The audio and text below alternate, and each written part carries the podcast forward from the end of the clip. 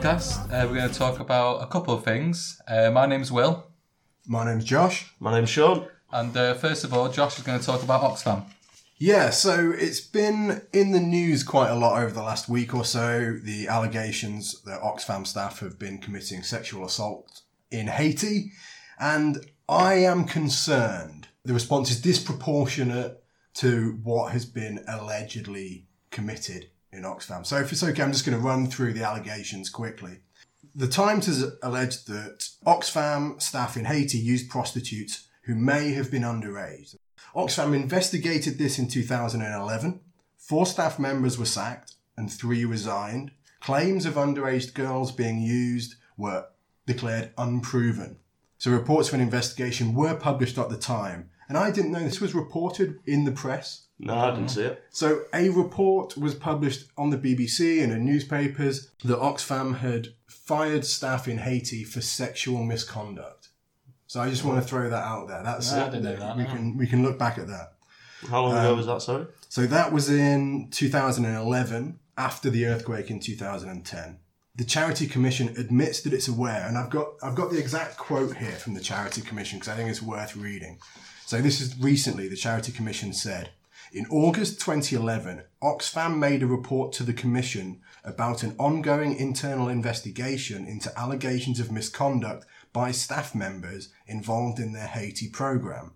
It explained that the misconduct related to inappropriate sexual behaviour, bullying, harassment, and the intimidation of staff. The report to us stated there had been no allegations or evidence of any abuse of beneficiaries. So that was at the time. And I'm kind of worried that what the story is about now, and I realise that we're three men. What are we outraged about now? Are we outraged about the cover up? Because it seems like there wasn't a cover up, or certainly not a big cover up. Or are we concerned about the crimes, the use of prostitutes? In which case, I'm not sure that staff using prostitutes is worthy of this much controversy. Large parts of Europe, prostitution is legal. Mm. It's clearly an abuse of a position of authority, but 7,000 people have cancelled their regular donations to Oxfam. The CEO has been called up to Parliament, and this doesn't compare to stuff that's happened in other organisations. The Church of England, Bishop Peter Ball, the Church of England's own report said that the failure to pass six of the letters to police must give rise to a perception of deliberate concealment. I don't remember bishops leaving the Church of England. The Catholic Church, uh, Vatican official, stated that we know that in the last 50 years, somewhere between 1.5% and 5% of the Catholic clergy has been involved in sexual abuse case- cases. This is a more severe crime than using prostitutes, but we're not seeing the same reaction against these organisations. The President's Club, there's no ramifications for that. Nobody who attended is being driven out of their jobs in the private sector. And yet we know that prostitution was happening at that event. So I'm worrying that we're persecuting Oxfam, but we're not persecuting people who probably deserve it. Why was it reported again in the Times recently, though? Why has it suddenly come up again? Has something new come out, or is it just they've sat, on the story and they're, they're just publishing it now Do for know some what? reason? I can't figure it out. Hmm. The, only, the only thing that's new, as, as far as I can tell, is that there's the allegations of the prostitutes being underage. Ah, okay. and and so that wasn't disclosed at the time. But that allegation was unproven, and Oxfam investigated.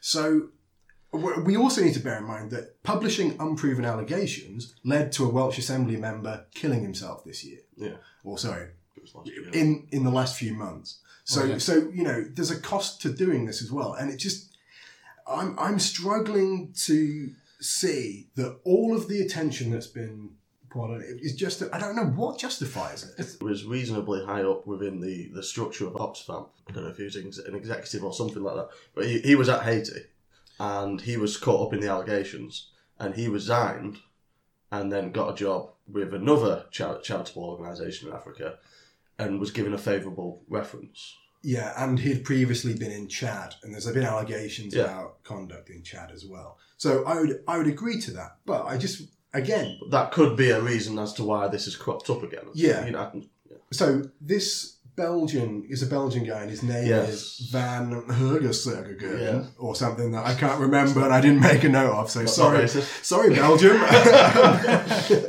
but he he was named at the time. So I found the BBC report of this Oxfam report into misconduct in Haiti. He is named. So the mm-hmm. fact that he resigned because of sexual misconduct is public record. So even that, I don't know where. But that, that still doesn't make sense as to why he was given a favourable reference from Oxfam. Because if he's resigned because of allegations of sexual misconduct, I mean, for one, you're assuming there was an inve- investigation into his misconduct, not just that there was allegations. So if there was an investigation, where are the results of that investigation, and have they been published? Yeah, so the full report hasn't been published. Oxfam have said that they're going to disclose it with the Haitian government, and it has been now been published in a redacted form. But I, I think there's a bit of a problem with the timeline of this. So I think when you're saying about he got a favourable reference from Oxfam, I thought it was. I thought that's what that's what. I. I think what happened is he worked for a previous company or charity called Merlin. Right. Okay. And I think there were allegations there. Then he moved to Oxfam in Chad and from Merlin got a favourable review. So I, I don't think it's Oxfam that's at fault with that. Right. Okay. And of course, I don't want to say that Oxfam doesn't have a responsibility to the people of Haiti. No. Just, just the we need to be careful here. So the money that Oxfam gets from sort of foreign aid money is now on hold. And the people that suffer from that aren't the executives at Oxfam who will go and get other jobs in other big organizations. They are people who are impoverished around the world. And they are the people of Haiti as well. People of Haiti will suffer from these decisions. Only a few weeks ago, Oxfam was talking about how we had forgotten about Haiti and how the response in Haiti was there were too many small organizations that were too narrowly focused. The relief effort wasn't organized well enough. There was no umbrella governance. So Haiti is a prime example where we need Oxfams. If not Oxfam, then other organizations. And I just worry that this is an excuse to, to, to beat someone for the sake of it. Are you saying it's worth because of the good they're doing? It's worth what's gone on behind the scenes potentially because the good outweighs the bad, Yeah. It- and that's the situation basically. yeah it, it's difficult because I, I don't i don't want to say that Yeah. and i'm very close to saying that Well, everything at the moment is framed around sexual assault and you know what's going on with the government. Like Damien Green resigned a couple of months ago because because of something along those lines. looking, And at, looking at pornography i think Yeah, but the whole frame of Harvey Weinstein it's caused all this to explode. It wasn't just looking at pornography with him, though. Was Wait, it? he He was lied. lying about looking at pornography. He was on. He was on. What's the- thousands of times, What's the or at date least today? hundreds. The twentieth of February today. He was on uh, the Today program today. Um, Hmm. Again, not representing the government, but working for a think tank, and that was two months ago that happened. So it proves at that level, things can be forgotten. Yeah. Or in reality, the people in them positions don't really care, but they have to act like they care, and then slowly they can come back in and get another jobs, and you're right it's and, all a club basically. yeah. and th- this is why i'm i worry because we hit oxfam we say oxfam's a bad organization the people involved with it are bad people and and to a certain extent that is true the fact that you do good work in one area doesn't mean that you can you get carte blanche to do what you like in mm. another but what does worry me is that the way we react needs to bear in mind what Oxfam is, what it does. There was a really good person on Newsnight recently who was talking about this, and he was very critical of Oxfam. But he said if Oxfam didn't exist, we'd have to create it. And I think that kind of sums it up. Is that if we destroy Oxfam, we're going to need to create a new Oxfam, mm-hmm. and we should bear that in mind. That destroying it has a cost, and that cost no nobody will thank us in the long run for over for over punishing Oxfam and over hyping this story. I mean, one one point I want to pick up on quickly was you said about staff using prostitutes. I mean, you know, I'm, I'm, obviously the allegations about using underage prostitutes. No one's ever going to say that that's an okay thing, but the you know the idea that prostitution, you, you know, it's, it's legal across most of Europe. It's is is it really that big of a thing? Well, I mean, isn't there an argument to be made there that these people that were being used as prostitutes probably weren't doing it by choice? You know, their houses, their homes, their society has been completely destroyed. They don't have any other way of making any money. So, if anything, isn't that a bit of um, a bit of manipulation? Yeah, it's ex, it's, ex, it's exploitative behaviour, and it's not appropriate for anyone involved with an organisation like Oxfam to be doing. But again, this is this is all about proportionality. I, I don't think I want to say that using prostitutes is okay. I, I don't think I would go that far. But what I would say is that we need some proportionality in this. And this has all come about because there's been a growing sort of awareness campaign the last few years, which has involved the rape of children, uh, the rape of women, and some sort of young boys and men as well, in all sorts of institutions from football clubs to religious organisations to the BBC to, to Hollywood. But what we also need to do is that sexual misconduct is not equal in all cases. And when we claim that it is, we are letting the most severe offenders get away, in a sense, by lumping, and, and this kind of goes beyond Oxfam, I guess. And I'd say that prostitution is not at this level, but by lumping a inappropriate comment in with forcing penetration on someone, what you do is you over vilify at one end and you let somebody else get away scot free, as it were. Harvey Weinstein is completely forgotten this week, and yet this is somebody who co- who conspired to repeatedly rape people, and so to me, he is worse than any of these people at Oxfam, as has been proven so far. In fact, as has been alleged so far. But, Yeah. but like I said before, Harvey Weinstein, everyone knew about him in them circles. It was commonly known what he was up to. Big movie stars supposedly knew about it. There's jokes made at award ceremonies about him. Same with Kevin Spacey. Well, that's it. People knew, but people don't. But it's different. Maybe it's the whole thing about this at this moment in time with social media. It's harder to get away with them things. This is why it's coming out a lot more now because generations ago you could do it and hide it. Well, it was And now it's harder because there's it? more ways to get it out. Yeah. Yeah.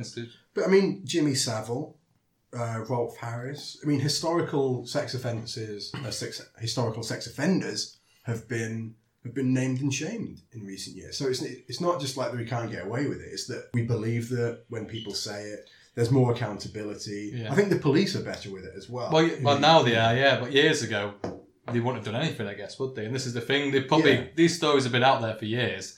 People have gone to police, but they've probably gone nowhere. And this is why it's yeah. with social media. People are going on Twitter and getting campaigns and Well, it was only, I think it was, was it 1991 that rape within marriage was outlawed.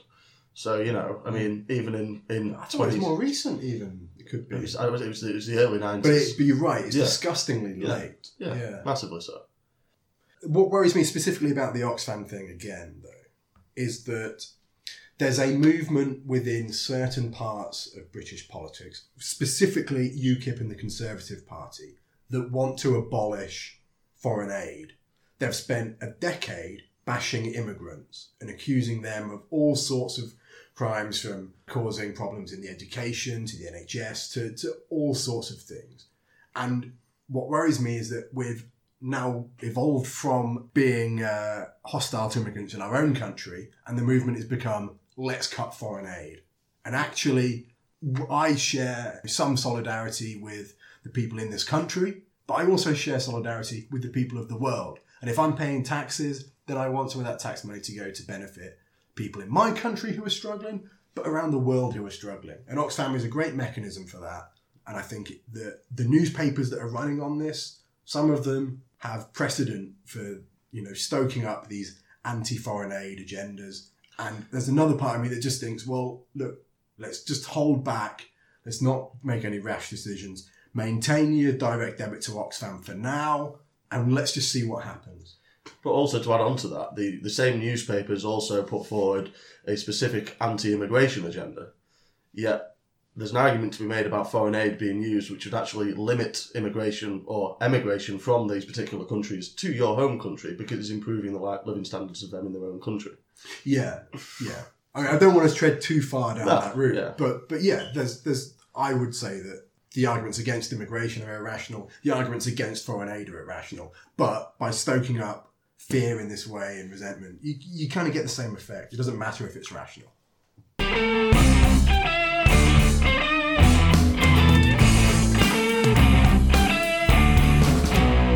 So, in this part of the podcast, uh, Sean's going to talk about universal basic income. Okay, so uh, give you a very, very brief bit of uh, history about universal basic income. Credited to Thomas Paine in the 18th century, he argued for a basic payment to be given to uh, all adults after I think it was the age of 21 as a, as a form of compensation. Moving on from that, in the 20th century, uh, Dennis Milner, he argued, argued for a state bonus because it would help to fight poverty. And now more recently, it's in the news because uh, Nicola Sturgeon's announced in 2017 the beginning of experiments with uh, universal basic income in areas such as Fife. Uh, and even more recently, in uh, the beginning of this year, the Adam Smith Institute, a uh, well-known right-wing think tank, uh, argued that universal basic income is not only feasible, it's desirable, and it's also financially sustainable. For the arguments as to why there should be a universal basic income, that as a safety net for, for workers, not only would it allow them to take the time to retrain if they're not happy in their current job, it could also it could empower workers by giving them the ability to step back from a job if they're not happy with how they're working. There's been an argument that it would help people with their mental health because they wouldn't have to have the issues with uh, worrying if they're ever, ever going to make their payments to their mortgage or whatever. And also, it should greatly reduce uh, bureaucracy by reducing benefits and making a far more streamlined system. And the main reason why it's in the news so much is because of the threat of automation. So, with a lot of jobs now becoming automated, I mean, for one thing, you only need to look at the online grocery shopping that you can do now on like Ocado. For the majority of that, that's all done by machines, and then the only human interaction with the shopping is the delivery driver and the person who checks the bags at the end of the machine. I'm surprised that they even check the bags. Yeah, I know. How many too. times does that go wrong? Yeah. But then, of course, you've got, you know, driverless cars that are going to be coming into play soon. You've also got uh, Domino's announcing that by, I think, 2020, they're going to have a driverless delivery truck that just delivers pizza to your house, which, Black Mirror. yeah, I wouldn't complain at that. um, of course, I've got a couple of cons to, against it. It would be expensive. And also, there's the, an argument about the incentives and handouts. So, handing out money to people won't give them an incentive to work. I think that bit about people not wanting to work is people have worked and people have wanted to work. But the argument against it always is, oh, people just get lazy and they'll sit at home and collect the money. But really, what I've read about it is that people do work, people want to work, and most people don't want to sit at home all day and do nothing. Yeah, I mean, it's it's difficult to say from any of the examples that I've seen, mainly because I mean, one example which is running at the moment is Finland. So they're doing an experiment at the moment with UBI, where they they've paid I think it's two thousand people across Finland, so they're on unemployment benefit. They're getting five hundred and sixty euros a month, and whether or not they get a job, they still get that benefit, and it doesn't get reduced. I think that's being trialled over a two year period. So 560 euros a month is not enough to live off in Finland. It's below what you'd call the living wage. So there is there's currently universal basic income structures in places like Finland. There's not any trials that would allow you to subsist just on that income yet, are there? Not that I'm aware of. Right. The one in Alaska, so that's been going for 50 odd years, that's to do with the state owned oil company. It's almost like a sovereign wealth fund. Right. So that would probably be more similar to things like Iceland, state owned industries that Yeah. provide money for the taxpayer. So with Alaska, you have to have been you have to have lived there for at least a year and plan to live there for many more years, and then you get a dividend at the end of the year. And I think the last payment was one thousand nine hundred dollars. Okay. So you know, I really like this idea. I think it's great, and I'm a massive Thomas Paine fan, as you oh, oh as you oh, frequently. here we go. Wet Thomas dreams, Paine. wet dreams. Just a warning now. Thomas Paine is going to come up a lot in these podcasts. so it's interesting there because there's two competing names for this. One is uh, universal basic income, but the other one is a global resource dividend. okay, don't know about that one. Um, so the global resource dividend is probably a closer approximation to what Thomas Paine proposed, because it is based on this idea that property can only legitimately be the stuff that labour has created. So if I pick up a stick and I whittle it into a spoon, I own that spoon because I've put my labour into the wood. But you can't do that with things like oil or coal or steel or the, the oxygen in the Earth's atmosphere or the water in the oceans. Mm. So the idea is that because those are things that are created without the application of labour, we all have an equal claim to them. And that's kind of Thomas Paine's argument. So I know that you've been looking at it from a kind of ends justification, but there is a very strong justification that this is how we should organise property. And then we fund the resource dividend from oil prices. See, I don't disagree with that in the slightest, and I don't actually disagree with the idea of having a uni- universal basic income. What I disagree with is the examples or the attempts that are being run at the moment, or the ones that I've looked at anyway. So, for example, Finland, there isn't enough money to live off. So, in my argument, would be to have a universal basic income. It should be the minimum required for you to live where you are. So it isn't really providing you the security that, that, in my mind, a universal basic income should. Yes. This is good because I think that example gets to the crux of our disagreement. Because you think that a universal basic income should reflect the subsistence wage that is needed in that society. And I mean Yeah, so- baseline subsistence. so- you so- spend the money how you want So you're spend. justifying on this, the the cost of subsistence. Yeah. I would justify it the other way around. So uh, the, one of the big resources that I think we should nationalise is land, and then we charge everyone that uses land rent, and that rent then is put into a pot. We divide it equally, and whatever that comes to, you get. That is the model that is advocated by Thomas Paine, by Henry George, by more recent people like Thomas Pogge and Philippe Van Parijs, Hillel Steiner. But you're right, Ed Miliband, who was on Newsnight a few days ago talking about this and advocating it, was looking at it from this ends hmm. point of view.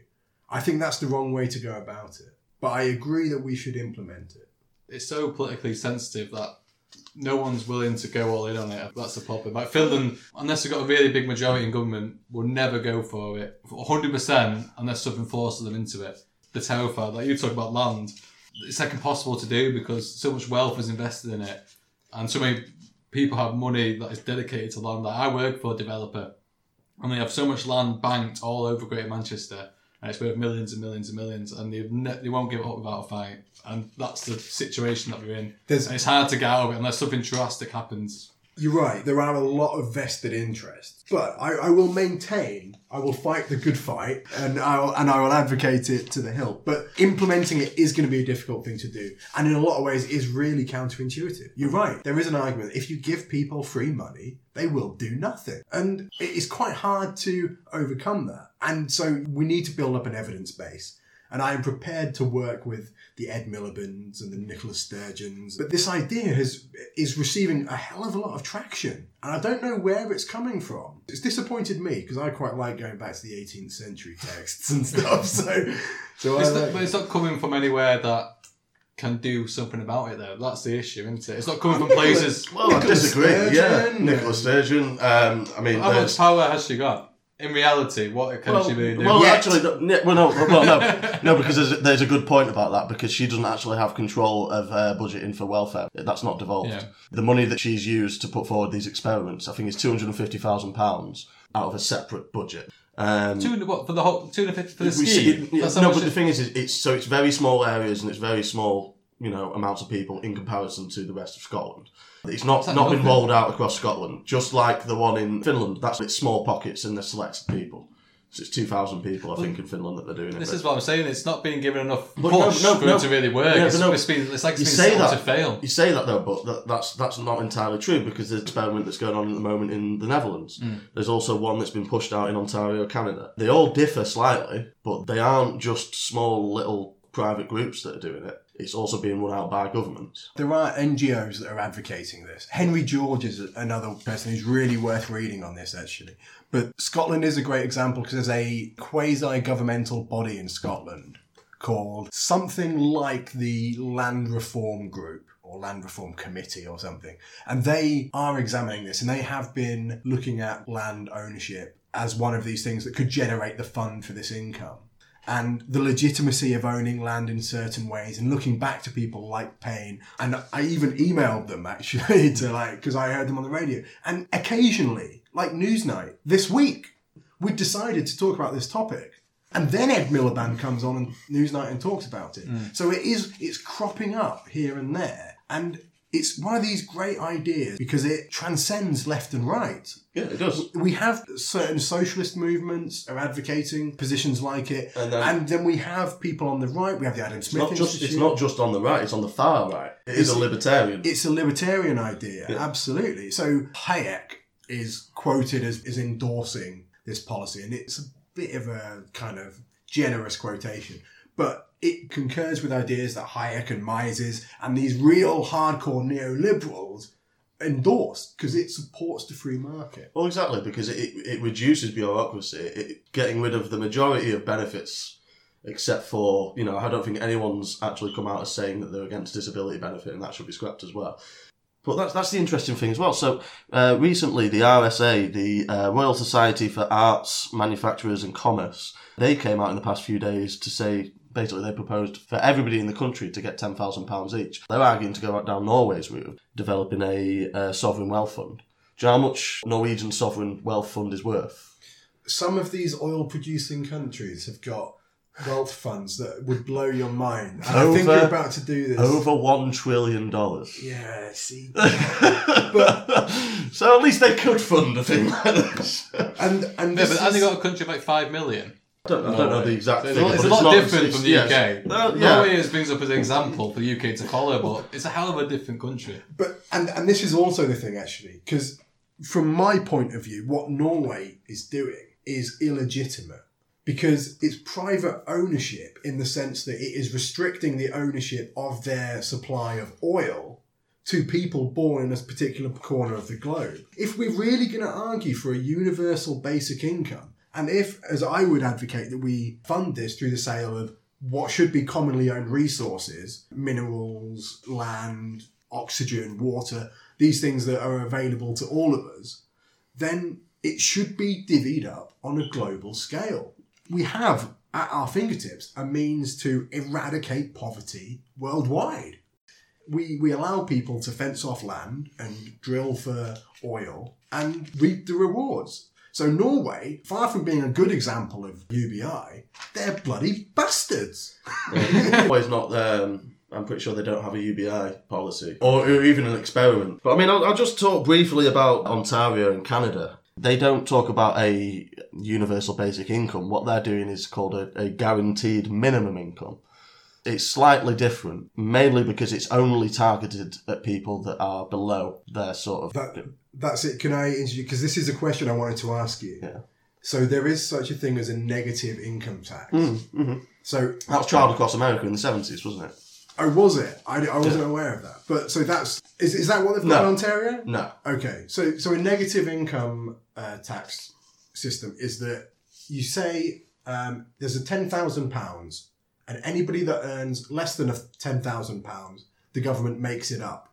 So you know Oh, how the tax yeah. system now is like gradated. So between certain bands, you earn, pay. earn over a certain amount. Yeah, so once yeah, you yeah. hit the whatever threshold is, you pay forty percent tax, and below that, yeah, yeah. well, basically there's a bottom one, and it's if you earn less than that, then the government gives you money. Ah, okay. So it, it kind of has the same effect as some UBI models because the worst off get money from the government, but it's not means tested and it's an alternative to UBI. So I was just I was interested if I mean, this is that. this is really. I mean, it's been reported on as being UBI, but it's not. It's for people that are out of work. They're they're looking into. They're trying to assess other things than they are in Finland. So in Finland, they're primarily looking at getting people who aren't in work into work. But in in Canada, they have to be out of work.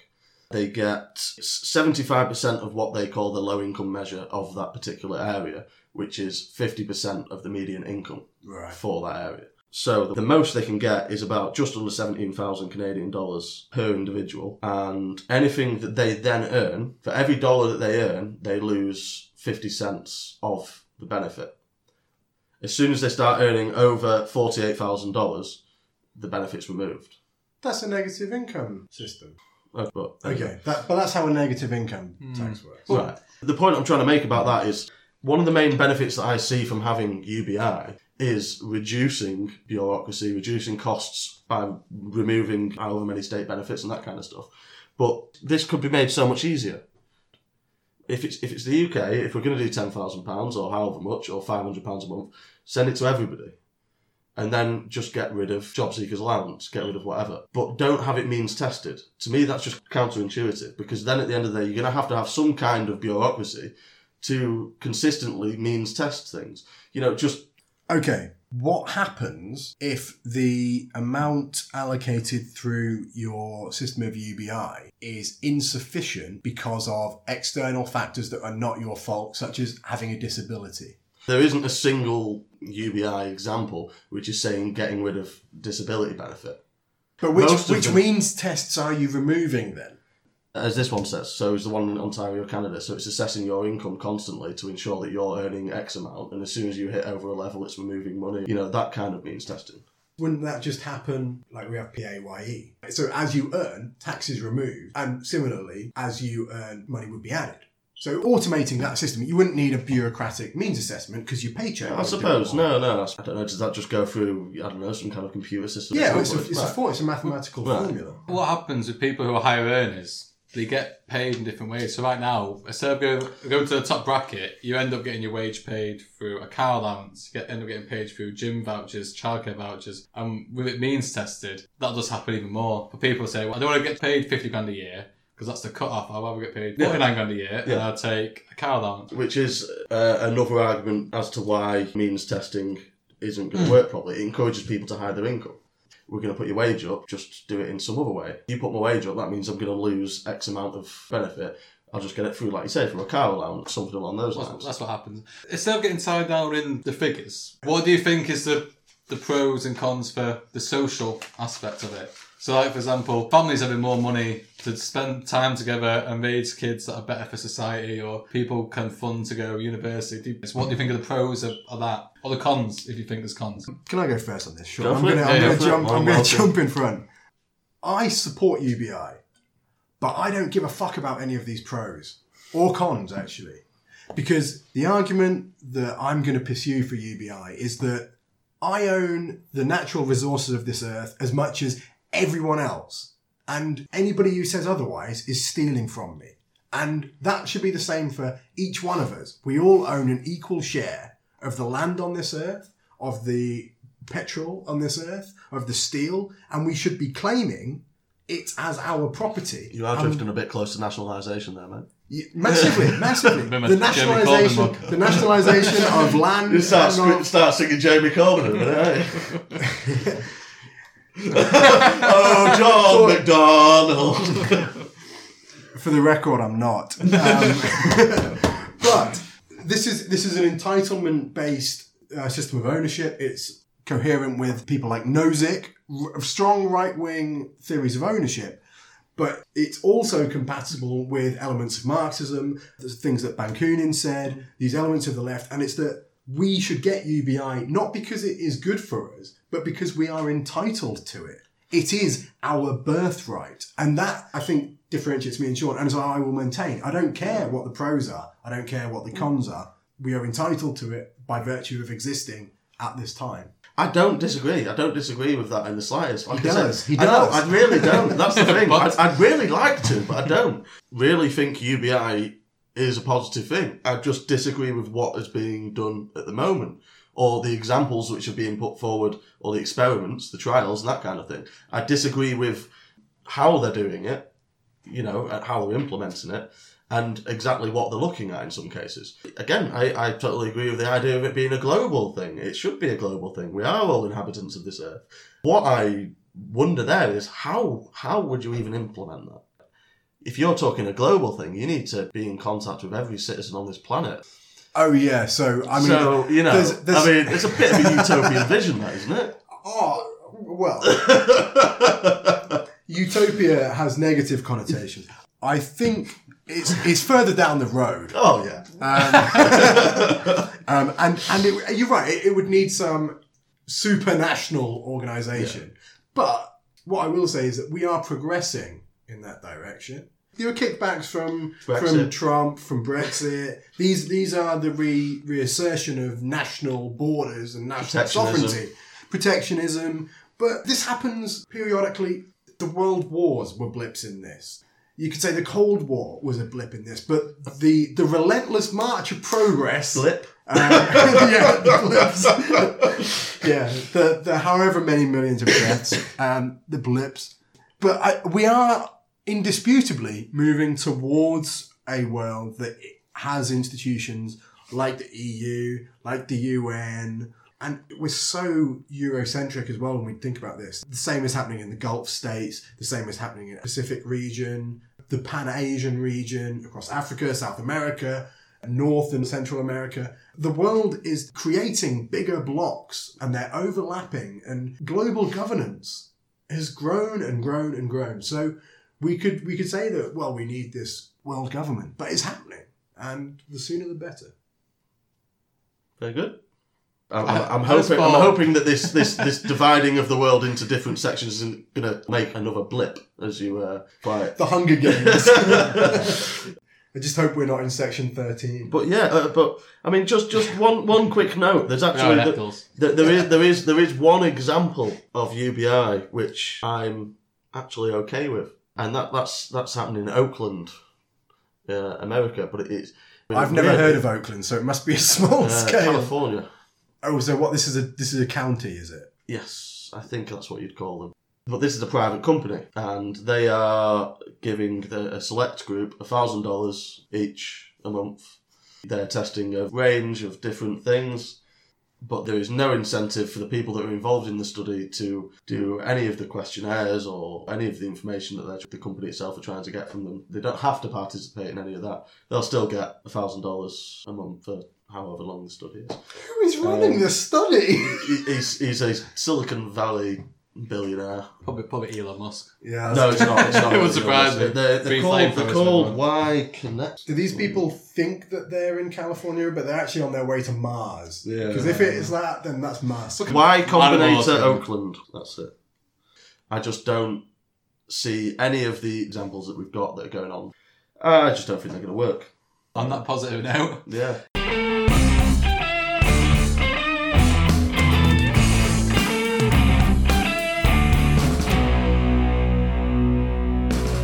Got about 10 minutes left now. For, for the last section, I want to throw a subject out that you haven't prepared for. Because obviously, in the last week, there's been the, the shooting in America. I just wanted to get you both opinions. I know it's hard to condense it, maybe five minutes each, but just give a brief outline about what you think should happen, what you think will happen, and when's the next one going to happen, or will things change? You want to start, Josh? Just a quick one while we're talking about America. Can I very briefly put this in a historical context? Yeah, yeah, of Course. yeah, of course. Because I, I don't think that we in Britain and Europe we we don't understand why America has guns, and it comes from this great movement in 1776 where the British were forced out for, for imposing taxes unfairly on the American people. No taxation without representation. It was the cry. America was forged through the armed uprising against a external power. And the right to bear arms is a hangover from that. The right to bear arms is not only a physical barrier between authoritarian government and the people, it's a symbolic gesture. And I think we lose the symbolism sometimes. So trying to explain the monarchy to Americans, it doesn't make any sense. But it makes sense in England because we understand the symbolic nature and we understand the history of it. So, so that does need to be said. However, the the the Fourth Amendment or whatever it is that says that the, the right to bear arms will not be infringed did not apply to fully automatic yeah, um, high capacity magazine bearing weapons. yeah. And I agree, or and I don't agree. Sorry, I can understand why they want to hold on to this right to bear arms, but but that does not explain why you should be able to buy over the counter without a background check. In fact, in fact, why you should be able to buy at all a magazine that holds a hundred bullets mm. because th- there is nothing in that that speaks to to the, the intentions of the Fourth Amendment in the same way that an American citizen shouldn't be able to have a fucking nuclear ICBM in their backyard under the Fourth Amendment. I'm saying fourth, I'm assuming it is fourth. Um, and so, from that point of view, I think Trump might just redeem himself a bit on this. It looks like he's he's making the right noises to a certain extent. That means nothing, admittedly. But if Trump were to to put some background checks in, that would change the whole perception of his presidency for me. Well, you know, when Trump came into power, gun sales went down, and a big company that sold guns had actually gone bankrupt.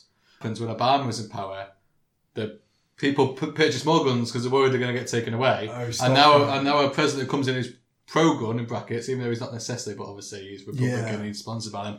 The gun sales ironically go down with a president like that. So it's better for gun companies to have someone like Obama who because it scares people and they end up, end up buying more. That's what the economics of it is. That's why it's all for America, I guess. That's that's a really good freakonomics uh, piece there. Well, yeah, yeah, yeah. Sean, what do you think then? We've only got five minutes, so Yeah, yeah. I mean, um, it, it, obviously coming from a from a British perspective, it, it's I totally agree. It's it's completely ridiculous that you can buy an automatic rifle in America. You know, with a magazine that you can actually extend to hold more rounds than the magazine was originally supposed to have.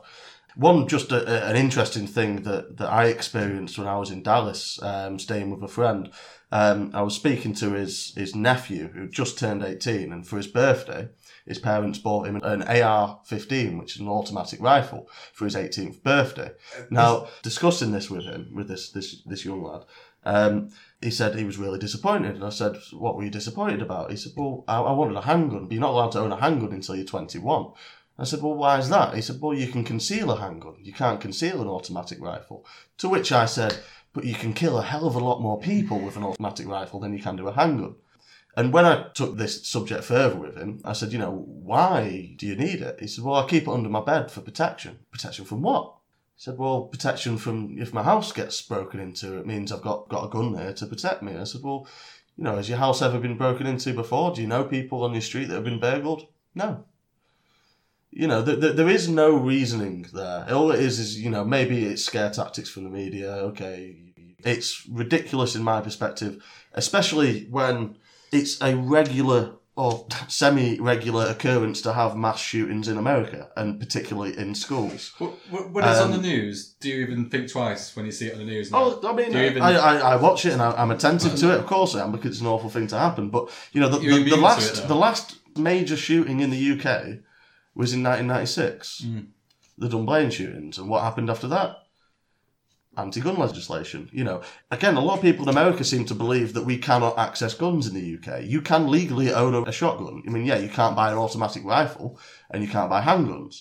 You can own a hunting rifle, which has more than enough capability to kill someone. We still have that culture of hunting, which is so popular in America. We still do stuff like that, and we still do it with rifles. The idea that implementing legislation in America to completely remove guns is it's never going to work anyway. And I don't think that's ever actually somebody's point. I think that the argument is to get rid of the guns that can kill people en masse. And I think that's a very beneficial thing if it ever came into play. Can I, I ju- this is something that continually bugs me because it's not just actually about these American school shootings, but um, there are studies that show there are studies that show that um, every time a shooter like this is portrayed in the media and named and their photograph is shown, that you spawn several copycats that Yeah. do not get reported. And it's the same with terrorist incidents and with other violent crimes. There's there is a sequence of events, all of which led to this person doing it. And gun ownership is a very significant one. Trump has picked out mental health, which is, you could argue, is a contributory factor. Certainly, better health provision, mental health provision would have restricted it. Better social care would have restricted it. This guy came from a really troubled background. Another thing that could restrict it is more responsible reporting. So, not naming them, not showing their picture, because these shooters get idealized and certain parts of the media and certain parts of the, the web, especially. Whenever something like this happens, and when it's a, a white person, it's there's been another school shooting. So if that was a a Muslim man, like the most recent one, then it would be a terrorist incident. But at the end of the day, to me, it is still a terrorist act. The point of the, the reason why this person has gone out to kill people, well, is that he's gone out to kill people. He's gone out to inflict terror. That is terrorism. So why not acknowledge it as that? I mean, okay, there isn't the backing from a bigger group, but the, the most recent one, he wanted to, uh, he, had, he had Nazi memorabilia. You know, he was a white supremacist.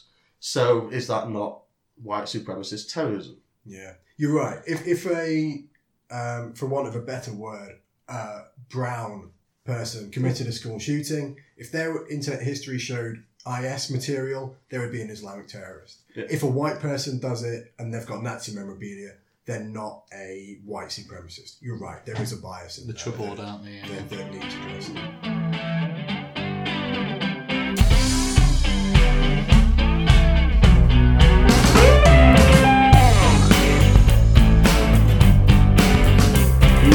listening to Behind the Times with Will, Sean, and me, Josh. Please join us next time for more, or catch us on Twitter at Behind the Times underscore. See you next time.